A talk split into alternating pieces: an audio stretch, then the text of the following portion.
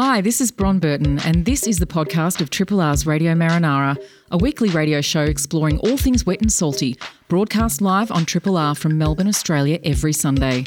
Hope you enjoy the podcast and feel free to get in touch with us via Radio Marinara's Facebook page.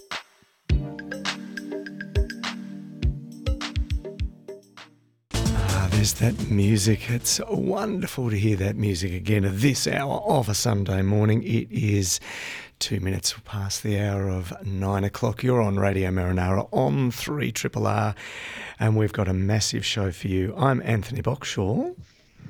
And I'm Bron Burton, offsite. And Rex Hunter at home. Hey, hi, Hey. Rex. Welcome, team. We did it. Uh, we've got, and also a wonderful uh, three. uh, In fact, I, I came into, I'm actually the only one in the studio. And of course, as you can tell, the others are off site. And I came in this morning, you two, and was wonderfully surprised to see uh, Lord Timothy Esquire, OBE, MBE, CBE, AO, OA, AE, all those things, in the Triple R studio in 3D. And there he was, and he's looking healthy and well and wonderful, as you can tell from that beautiful show that he did. Hi, Tim. Jeez. uh, dear, and you both look well. yeah, Yes. survived survived COVID all right. I can't see you though, Rex, but I can see Anth. And where's my there we go. We'll let you figure that, figure that one out. Hey, and Bron, we have a massive show today. Clearly, uh, we've gonna we've, we've got uh, Rex, and Rex has been hunting. And oh, there he is, and we can go, see him now. Rex has been hunting, and uh, Rex, you've been hunting for something in particular, haven't you? Well, we've been out um, mowing the lawn as as we do in spare time. Should spend more time Well- at home actually mowing the lawn, but there you go. We're gonna and we're Yeah. gonna hear about Rex's latest uh, mowing sojourns and what he's mowing for after about quarter past nine. At um, at half past, um, we're going to talk about uh, uh, this year. Um, I'm going to focus um, when I'm on each month on climate adaptations. Um, you know, ocean ones, marine, you know, marine ocean ones or coastal ones, and we're going to start with one of the impacts, the the lesser known impacts of climate change. It's already starting, um, called ocean acidification, and um, and Dr. Sue Ann Watson from JCU and a few other places is joining us later in the show to talk about that. And Bron, you also awesome a new book. Look, this is the great thing about Radio Marinara. We pride ourselves on being eclectic and covering anything and everything to do. Like we, that's our thing for all things wet and salty. And today is a perfect example of that because, of course, we're kicking off with Rex's segment. Um, you know, looking into the intricacies of maritime archaeology, and then we're going into climate change. Then we're finishing with a great segment. Um, Anth, what do you get when you cross Russell Coight with uh, AFL Essendon legend Terry Daniher? Can you picture that? I can't even. I can't even imagine it actually. But I tell you what, it'll be helpful and also useless at the same time. not so. Okay, so what you get is a goofy larrikin called Barry Jeffrey, and with his mate Roy McCoy. So picture again Russell Coight meeting um, this time comedian Anthony Lehmo Lehmann. They're the unwitting stars of new release, The Idiot's Guide to Anglin and Danglin. Oh, I think my coffee's just. I just brought. saw your coffee there. Well done, my friend. Thank you, technical producer. Um, the Idiot's Guide to Anglin and Danglin. And I'm going to, for the benefit, I'll, I'll put this up on our Facebook page just so people can see. Oh, we can see this. You, of course, the listeners can't yet see this. People beat you, just- Anth and Rex, but I'll pop this on our Facebook page. Um, Love it. The, the artwork's fantastic. Kind of picture, kind of Weg meets Tamberg, I guess. Yeah, Um, actually. Yeah. So Yeah, we're going to be that. speaking um, with author Drew Howell about the adventures of Barry and Roy through what's ultimately a satirical and amusing guide to fishing. So, um, So hang on, let me just recount this. So today's show, we're we're doing shipwrecks, ocean acidification and shellfish, and fishing. How can you get? Let's, you know, the first news item is. I'm going to throw this in before we get to the weather, um, Bron. And I know you've got the weather and ready to go, but let's throw in surfing because it is topical and it is newsworthy today. And I don't know whether you've caught up. And of course, we'll have to talk to Doctor Surf in coming weeks. But the Easter Classic is not at Bells. ooh, It's gone. The bloody New South Wales. So Newies, Newcastle, they've pinched it. So that's big surfing news, and it's going to cause consternation. I think it's going to be a challenge for that local community down there too, because that's two years. So they'll have bells apparently, but they won't be having it at that time of the year. So it Oh, won't okay. open the international, won't be the World Championships opening there, all this stuff. So New South Wales has pinched it. Interesting. We will follow this one up with Yeah, Dr. Surf definitely. in coming weeks. This is news to me. I didn't know about I, this. it only, I only saw it this morning. It literally came out overnight Oh, okay. somewhere, It was some other Channel country. ABC last night. Oh, was it? Okay, Yeah, there we go. Channel 2. Anyway, got some weather? I'm hearing cries of shut the borders. shut the borders. All right, weather. Um, today, uh, cloudy, 19. Possible rainfall. It's certainly been raining most of the morning where I am in the southeast. So, Yeah, uh, slight chance of showers or drizzle about the city and the western suburbs, grading to a high chance in the east. Shower activity most likely during the morning, continuing throughout the day near the Dandenongs. Winds southwesterly, 15 to 25 kilometres an hour, turning southerly in the early afternoon. Ooh. And that's basically it for rain right through till Friday. Tomorrow, cloudy and 19, a little bit of drizzle, but not much really, and uh, southerly winds 20 to 30 kilometres an hour. So still a bit blowy, but um, but dry mostly. Tuesday looks like the pick. Oh, Tuesday and Wednesday look at well, actually now Tuesday, Wednesday, and Thursday pick of the bunch. So so middle of the week's going to be very nice. Um, Tuesday 26 and sunny. Wednesday, 30 and sunny. And um, those winds still sort of around easterly, but starting to shift to the north by Easterly. Wednesday. Easter, it's weird. It's a climate Yeah. thing. Yeah. Yeah. It's odd, isn't it? And then Thursday, 30, partly cloudy and winds northeasterly. So, yeah, you're right. Easterly winds sort That's of prevailing weird. through the week, but shifting from the south to the north. But yeah, look, th- that sandwich part of the week, Tuesday, Wednesday, Thursday, mid to high 20s up to 30. It's going to be very nice. And then Friday, finishing off the week, possible shower, 23, um, still northerly, um, and uh, then shifting around to the southwest during the morning, and then back down to 20 for next weekend. Who knows? But anyway, that's the forecast. And the tide times. Um, the predicted tide times for today for Port Phillip Heads, first low tide at, oh, it's already happened, 1.05 a.m. Oh, damn, missed that. I was waiting. I was there, but I know I missed it. Plan to go for that night dive. Yeah. First Yeah, high one. tide at 6.55 a.m. So we've had that one Missed as well. that. Damn it, missed that. Second low tide at 1.37 p.m. I, I still got time. Yeah, you got time for that one uh, with the slack water. Oh, I don't know. What do you reckon, Four-ish, Rex? Four thirty. Halfway between them, halfway between tides. Yeah, okay, between seven and one thirty. There you go. So Four. around ten-ish. Slackwater diving, very nice. Yep. Oh yeah, And the slack will be in about fifty minutes. Yes. Yes. And then the second high tide at eight twenty-three. So I don't know about four o'clock this afternoon.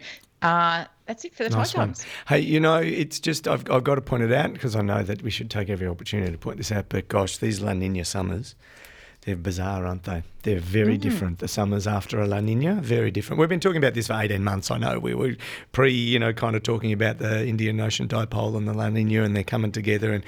It's just this kind of when you think about it, the climatic scale stuff. It's eighteen months. This has changed the way our climate's been for eighteen months. Anyway, hey, you got a couple of other quick newsy bits, Bron? I've got a couple of things. One is a couple of shout outs um, for, to listeners who contacted us, um, particularly over the summer break. I meant to do this last week, but we were um, running hammer and tongs all, all, all Sunday. Um, we had uh, Philippa who sent us a photo of uh, what turned out to be an eggshell mass Oh, of a type of shell called a cartrut shell. And um, this is a great thing, you know, with this wonderful network that we have in being able to identify, you know, I can't identify everything that comes in, but I'm pretty sure I can work out who can. And in this case, it was a combination of Thumb and Neil Blake, who instantly knew what it was. um, so thanks, Philippa, for sending that one in. She just came across it on her beach walk and went, "What on earth is this?" That was Thought maybe cool a too. barnacle. Yeah. So those egg masses look, they do look a little bit like barnacles. They're not like your standard egg, you know, the soft. Um, this this particular type of uh, egg mass is actually quite hard. They're a bit purplish. Um, and they do look a little bit like barnacles amassed, but um, but not so. And to Cliff Davis, Yeah, I was going to say, hopefully, takes- to, yeah, we're going to mention Cliff. Yeah, yeah, excellent. so Cliff is um, the, I still claim Cliff as being Triple R's most remote subscriber Absolutely. Because he spends most of his life, or at least a fair portion of it, in Antarctica. and um, so he sent us some fantastic photos, and we're going to pop those on our Facebook page, hoping to catch up with Cliff in the weeks ahead because he is down on, I think, Mawson Station. Oh, I thought he said Casey. I think Oh, it was be Casey, in the background of the photos of the boat. Yeah. Yes, you're right. It is yeah. Anth. It's Casey. Um, and he's down there for the winter. So he's down there for quite some time. Oh, so we're going to be catching up with Cliff to talk about life in Antarctica, um, what it is that he does, and yeah, just just get the get the picture from someone who's down there. Oh, th- th- those photos, they were they were sensational. When you get them up, listeners, have a look on the Facebook page because they were just fantastic. I just love the fact we have a, a, a triple R subscriber in Antarctica. really. Hunter, I'm here you're there. I can still see you, which is wonderful. We haven't lost you. Now, for once. over the summer, you took your lawnmower out, and I'll get you to describe what your lawnmower is, and you started looking for something under the bottom of the ocean. So, what, what were you yes, doing? yes, um, I had the uh, took my side scan out. Oh, it was actually uh, last week with a, a friend. So we've been searching for a wreck called the Tommy Dodd, which was a little ketch that came over from Tasmania in 1877 to pick up um, a load of mining machinery for a gold mine in northern Tasmania. 1877. Okay. Yeah, And So a little- ketch. a little big- ketch, so two masted, Yep. fore and aft rigged. So um, this little vessel was was called was 17 tons. So that's the cubic capacity that the vessel could uh, could store. But that doesn't mean the actual weight it could store. So um, this was it was 48 feet long by 12 by uh, five feet deep. So this remarkably small vessel for 35 tons of mining equipment. So would it be the equivalent, Rex, when you're talking about, you know, describing it? Were they kind of the working vessels of the day? Would it be like the equivalent of like a small truck? Yeah, the semi trailers of the day, they were, they were everywhere. They covered Port Phillip Bay, they were up and down the coast, they were across Bass Strait, they were just everywhere, ubiquitous. So they were, yeah, they were the semi trailers, did all the hard work, uh, carrying freight all, all over the uh, all over Australia. So this little vessel came over and got the contract to take the, the machinery back down to Tasmania. And it was only a small, only had a small cargo catch, a hatch, so they couldn't actually. There was a 13 ton flywheel, and they couldn't fit it inside to get it down low, to keep your ballast, keep it nice, uh, well ballasted. So the, the captain decided to put a strap it on the deck. which, Sorry, I just can't. It's like we've got a huge, really massively weighty thing. Instead of putting it underneath, let's just hang it off the side because I'm sure it'll be all fine. You know, really? yeah, raised the centre of gravity. Oh, so they stick this 13 ton piece of equipment on the deck on the deck, yeah, yeah. and they're going to go across one of the most treacherous pieces of water in the globe, Bass Yeah, Strait. just- just getting out the rip was, was tricky enough. If you've ever been through there on a rough day. This, this little vessel was at um, at Melbourne. Even the uh, the mariners in town was talking about how, how dangerous the craft was. And the vessel left in mid May, and was uh, that was the last apparently the last anybody saw of it, except for was, was a fisherman at uh, St Leonard's a week later, and he said he saw this vessel turn up just offshore and uh, just turned turtle and went straight to the bottom. So it was actually witnessed in the. Uh, So hang on, they didn't even make it out of their heads. No, they didn't even make it. Oh. He got as far as St Leonard's. Hey, How on earth were they? Like, honestly, is that one of those moments where you kind of go, "What was the captain on?" You know, saying that's fine. was he thinking? Yeah. Yeah, it'd be like what the equivalent would be like me sticking a massive, I don't know, a huge, massive three ton block of concrete on the roof of my car and wondering why it was hard to drive. yeah. Well, you'll probably see that on YouTube somewhere. Oh no! And sorry, I shouldn't laugh because people would have died, of course. But that's yeah, that's terrible. and two, two crew. That was a. Oh, Never saw them again either. So it's just complete act of stupidity and uh, just beyond belief. and so you guys So- are out there having a look for this thing. Well, yeah, well, um, it disappeared, obviously, in 19, 1877. And two years later, fishermen were fishing and getting their nets and hooks snagged on this on this site. So they, the Ports and Harbours vessel went round and found it. They dragged a wire across the bottom and eventually found this site. Um, and it was bought by a Williamstown businessman who then employed a diver to go down and they salvaged well, most of the the mining equipment. Ah, okay. So this wreck was then just abandoned to uh, to the elements. And they, So- they hopefully took a larger flat bottom barge for the 13 ton piece of equipment when they salvaged it. Well, the thing was that the mine, the the mine, the machinery was going to proved to be unprofitable anyway. So it was, it was a complete waste of time. God, no. So I've been. This is one of the wrecks I've sort of had an interest in for years and years and years. So we first did a search back in 2009 because there was a there was a notice in the uh, newspaper giving a rough position of where this vessel wa- was found. So we I used that as a basis and uh, went out my ser- first side scan search back in 2009. We co- covered an area of 500 by 500 metres. Uh, found a couple of scallop dredges and that was about it. So put that on hold for a while, and we went 2014. I fired up again, got slightly better side scanning equipment, and uh, did another grid search, but to the uh, west of where we did the previous one. Again, another 500 by 500 meters. Again, nothing. Maybe a couple of sticks or something like that. Really. Uh, And this is where the mowing the lawn bit comes in because your side scan is hanging over the back of the boat and you're just driving backwards and forwards and backwards and forwards. Did you have a good Did you have a good feeling about it on that particular day, Rex? Oh, Or yeah. were you just kind of hoping? you just hope you know when you least expect it, expect it sometimes. And then we did. Um, we went out last Monday and did another search. Again, another 500 by 500 meters square. So eventually we'll, we'll build up a uh, like a kilometre by a kilometre Yeah. search grid, running 30 metre lanes. And at the bottom of the last turn, before we started heading north on the last leg, we uh, picked up a small target. So we haven't had a gr- chance to ground truth this, but it looks looks certainly something nice and solid and wreckish. Ooh. I love So, that. uh, I love that technical term. Nice, solid, and wreckish. That that listeners is coming from one of Australia's greatest wrecks, uh, wreck hunters. Um, So what does that mean, Rex? Like, how would you be able to tell the difference between something that you're thinking, okay, I think this might be a wreck, to oh, this is just a pile of, you know, this is a bommy, this is a pile of rocks, or something like that? Well, generally you, you find, you'll find some sort of straight lines in a mm, wreck.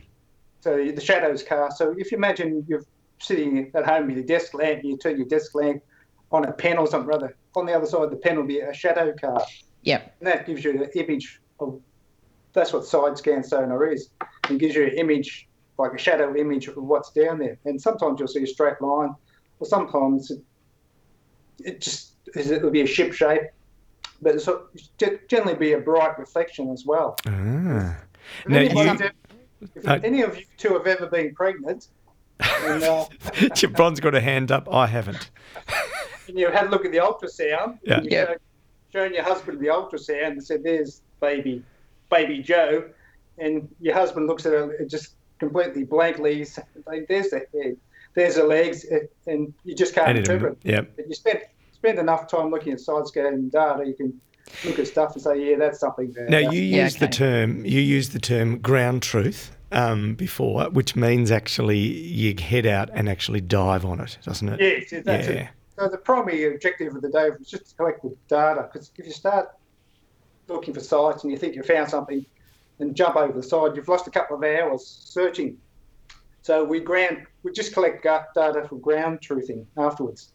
So that's that's it so far. So I'll report later on. Hopefully it's good news, but it's very exciting. The Tommy Dodd. Okay. Tommy Dodd, yeah, The great, um, uh, yeah, well, he would have been charged by um, by WorkSafe, of course, the captain, posthumously for such appalling choices. And thank goodness we actually have maritime industrial regulations now that would not allow that kind of thing to happen. But um, you know, great. Well, hey, you're going to tell us when you've come back. Yeah. yeah, yeah, yeah. You Tommy see me turning up to gold rings and uh, gold chains. You've been promising us that for years, Rex. Uh, do you? Oh, Rex Hunter, what a wonderful story. Thank you so much. I love it. Where I we've been doing we've for 20 what is this, this is our 25th year Bron isn't it a 25 25th year of radio marinara we've been covering what at the time was um, global warming way back when and, and has, has been talked about with various various other terms. And of course we now talk about climate change more broadly. We've been covering that the entire time. And one of the things that, uh, and, and a number of the different um, impacts we've been covering. And so this year, what I thought I'd do is talk a little bit, yes, about impacts, particularly of some of the lesser known climate change um, impacts, the things that, you know, are definitely happening, but we know people don't talk about it as much. We all know about sea level rise, but maybe not so much about ocean acidification. That's one of the poor cousins of climate impacts, and also talk about adaptations because there are adaptations occurring already human based ones and other ones.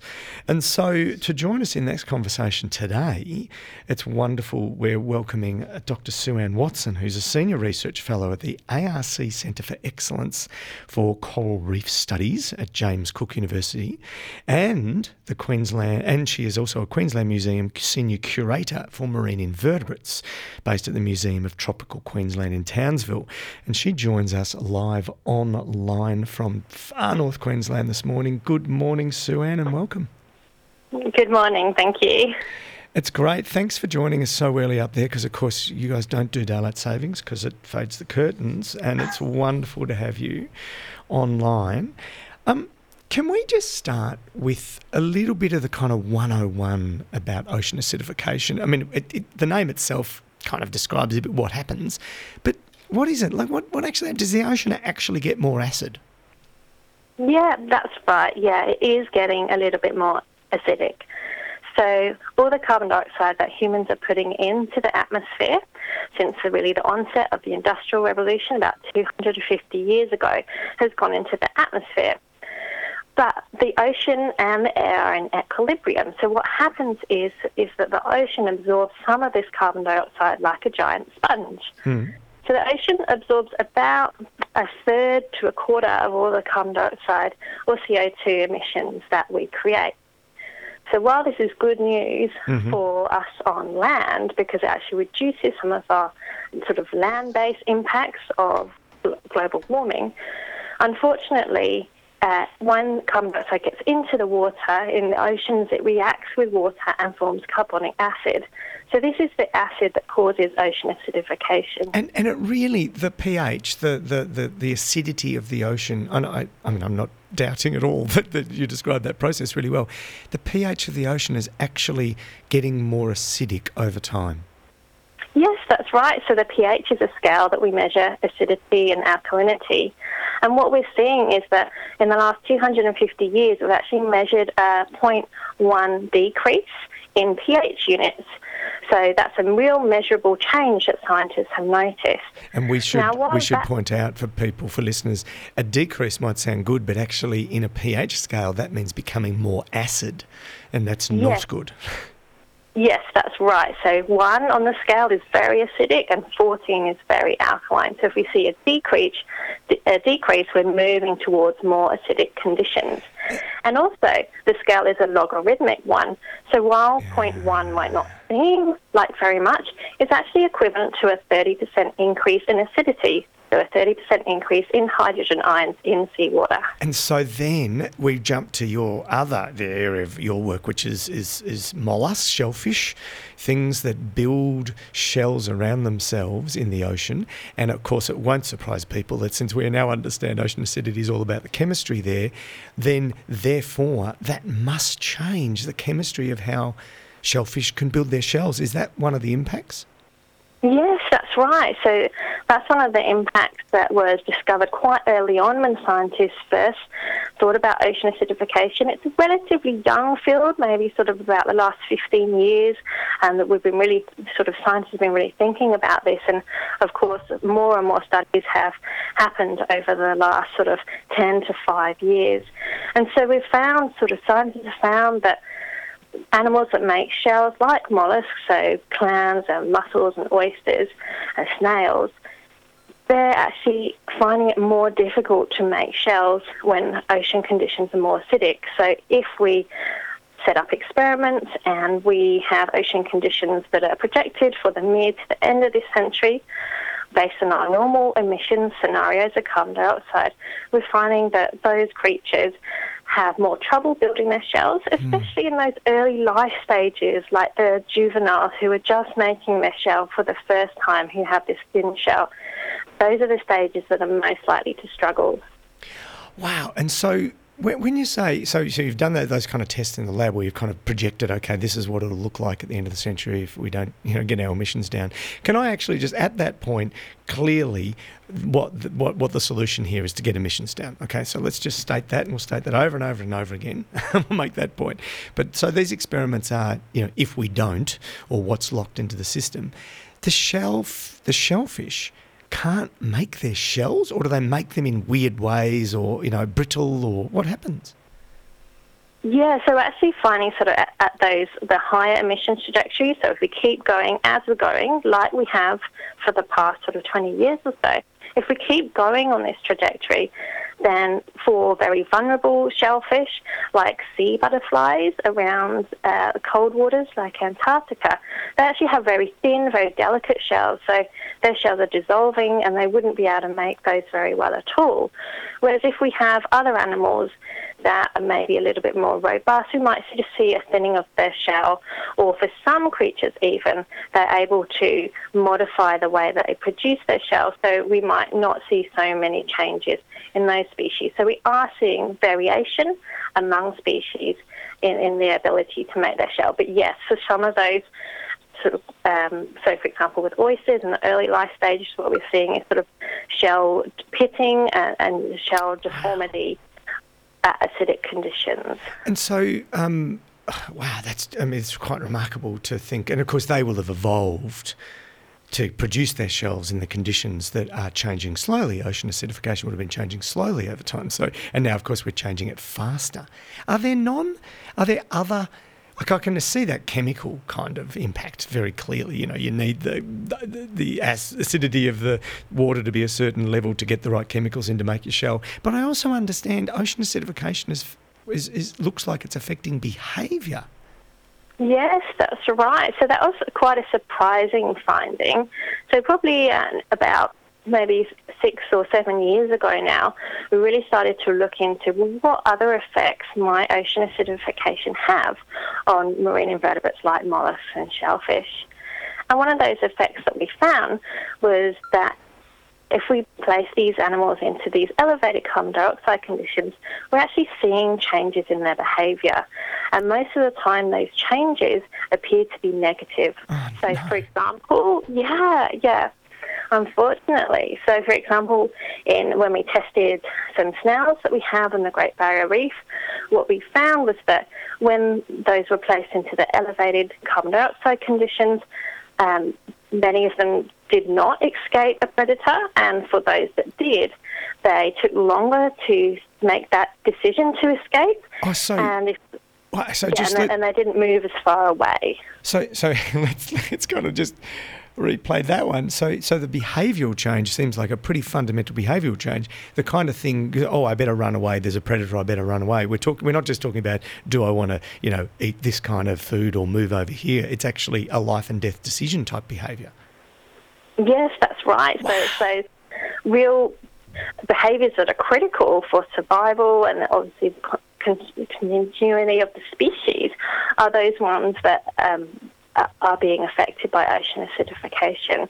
And it's not just the, that that one level, actually, if we test the predator species, so for a squid, for example, they have a kind of middle role in the marine food web. So they're both, they hunt and they're also preyed upon by other animals.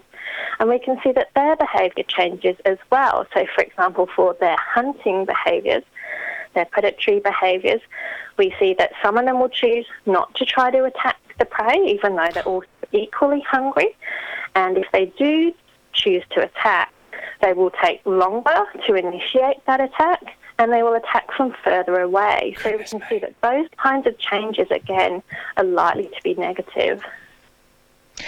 Hi, Sarah, it's Bron. I'm just wondering, with these behavioural changes that you're talking about, is that do you get the feeling, um, you know, from what you're observing, that it's a direct consequence of the physical changes that are happening to to the animals, or do you think maybe it's something else? Is there something that's a bit more um, complicated going on? it seems to be different. So it seems that we have the physical changes on one hand and then the behaviour changes that can occur um, separately. Um, what we think is happening is that with changes in the chemistry of the seawater, so in this case an increase in acidity, animals that live in seawater all the time are changing their internal conditions to help buffer this. But when they do this, what's, what's happening is that there are differences in the way that their nerves function. So because they've actually had to change some of their, um, their pH balance inside their bodies, we're getting nerves that would normally be inhibitory and normally make them do normal, sensible behaviours. We're seeing that what is likely to happen is that when we have increased carbon dioxide, this normal inhibitory behaviour stops and the behaviour is becoming excitatory. So what I mean by that is that normally these animals wouldn't undertake risky behaviours like staying near a predator or not moving away as quickly. But when we have this elevated carbon dioxide, that's exactly what's Oh, happening. goodness. It's a bit like alcohol in humans, so it's a bit like humans being drunk My and goodness. taking risky behaviour. Wow, it's I, I I was just picturing 22 year olds at university doing stupid things, um, being drunk. The that's wow. Hey, look, we've we've got so much. I I know Rex and Bron and myself have another dozen questions. Honestly, so Anne, it's wonderful. And we haven't even got to adaptations, uh, but I just wonder very quickly. There is an example. I mean, I, the immediate um, thought, of course, is aquaculture, because we eat a lot of shellfish in this world. And I'm wondering if maybe we can lure you back to have another conversation about aquaculture in the coming months. Yeah, that sounds okay, sure. Because I just, I know there are stories of oysters in the US where there have been some adaptations, I think, to ocean acidification. Is that right? Yeah, that's right. So the US is one of the places where they've already seen ocean acidification affecting some of the aquaculture industry. So on the west coast, where they have upwelling conditions, what's happening with ocean acidification is that they're already starting to see those conditions of water coming into the hatcheries that's acidic enough to affect their oyster juveniles. So okay, those, can, we're gonna. they're I- getting Can we Oh. get you? Can, can we come in and talk about this? Because I think that'll be wonderful. We might do this in the next couple of months because I just think it's. Okay. I think just getting everybody to understand the poor cousin innovation ocean acidification was probably enough this morning. It's amazing. Thank you so much for for filling us in this morning, and um, we'll be in touch, and we'd love to have you back in a couple of months. Okay, thank you for having me. Thanks so much.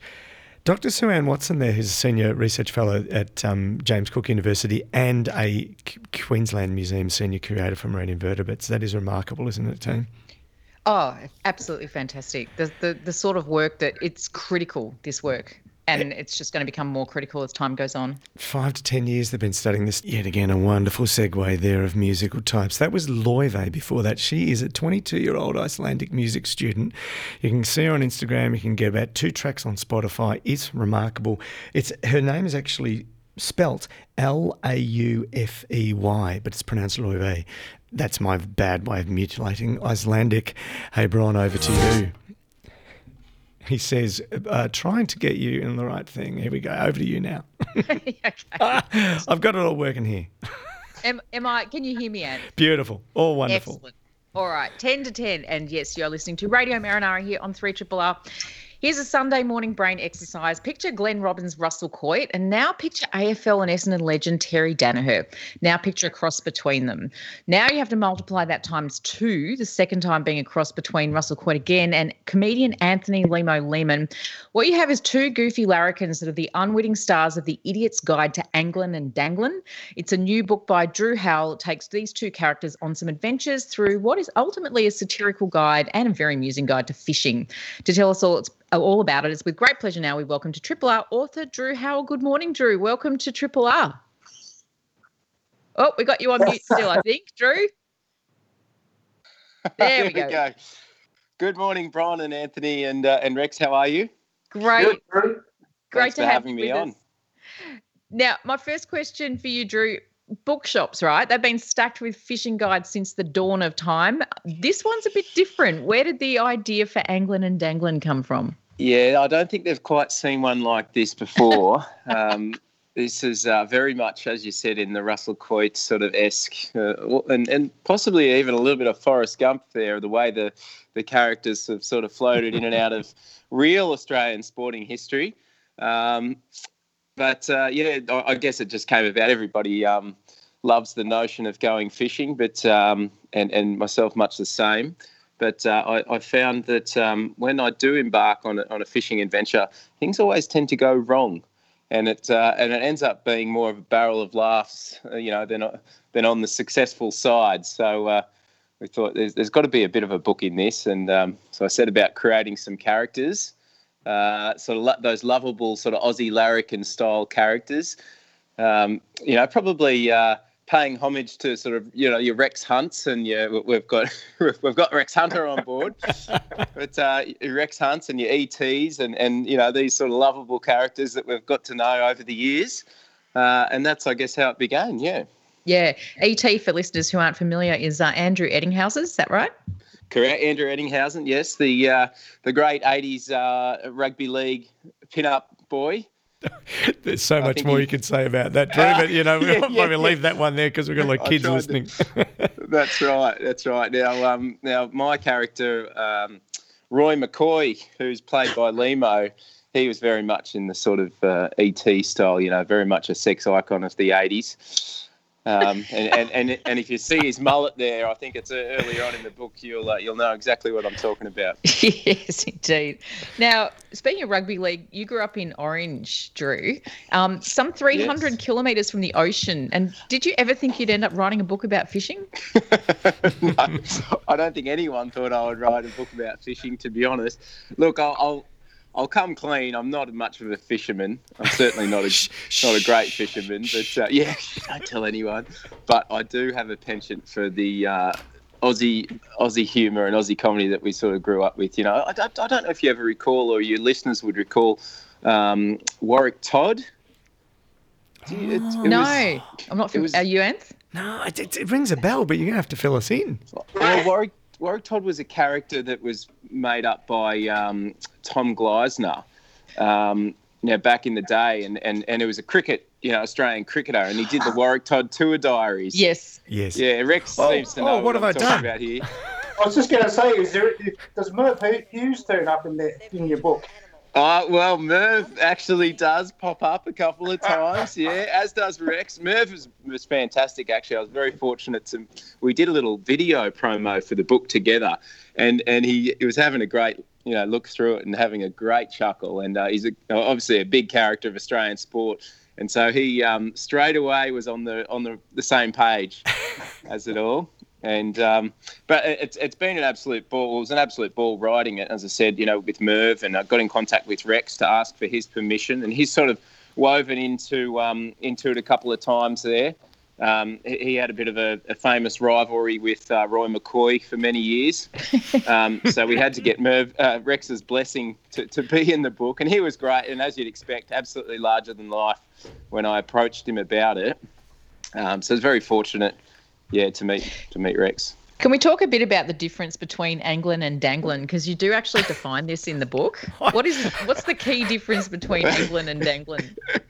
Well, look, you know, I, I always joke and say you're either an angler or a dangler, but um, but it's not actually true. You can you, a lot of people start as anglers and then as as you know they, they the, the, the, beers go down, they slowly be, take up the traits of a dangler as the day sort of wears on, and that's that's a little bit more, you know, asleep back in your chair with the rod perhaps to, uh, with the line perhaps tied around your toe type of thing.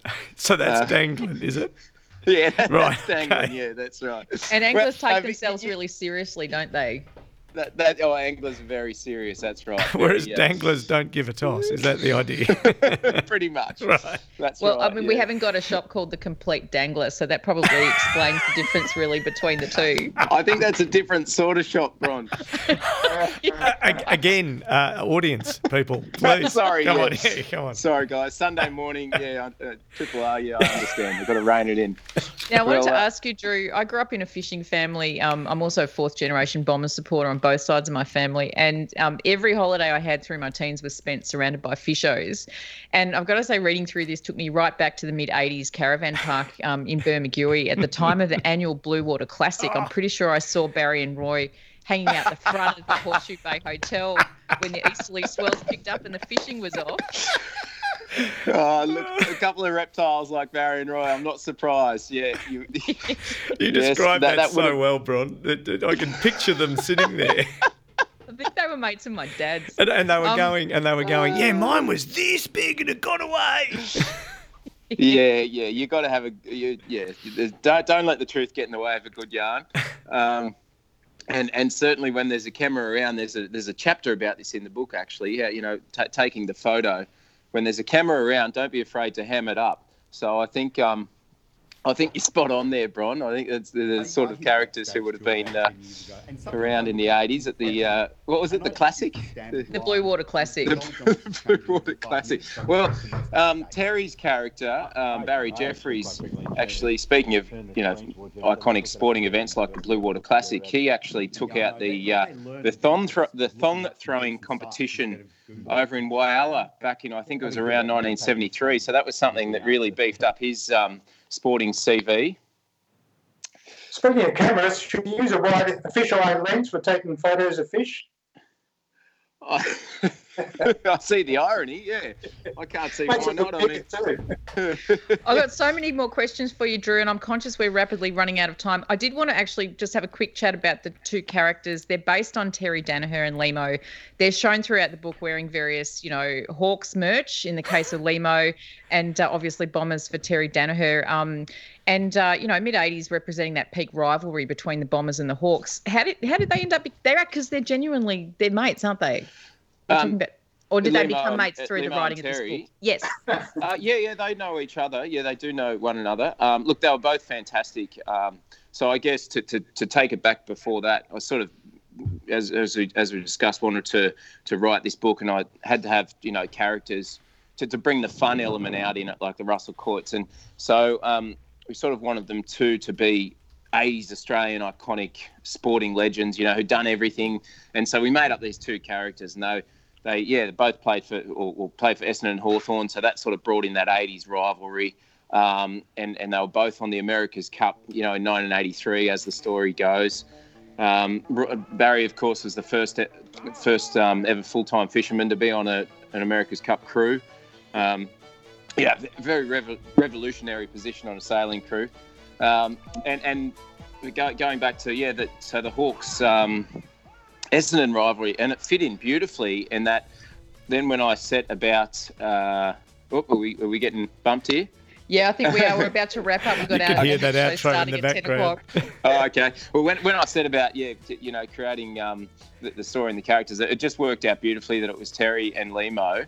Um, Yeah. who, who then became the characters and you know who had such an intimate relationship with Essendon of course with Terry and, and Hawthorn with um, with Lehmo so it just it, it, it worked out well Hey, Drew, it's a little known surprise, but uh, Bron's a mad Bomber supporter. I'm a mad Hawk supporter. The Yeah. rivalry's been going on since the 80s as well. Uh, I only found that out this morning We've got That is about 30 seconds, guys. no, I fantastic Let's wrap this up. Hi, this is Bron Burton. Thanks for listening to the podcast of Triple R's Radio Marinara, a weekly radio show exploring all things wet and salty, broadcast live on Triple R from Melbourne, Australia every Sunday. Hope you enjoy the podcast and feel free to get in touch with us via Radio Marinara's Facebook page.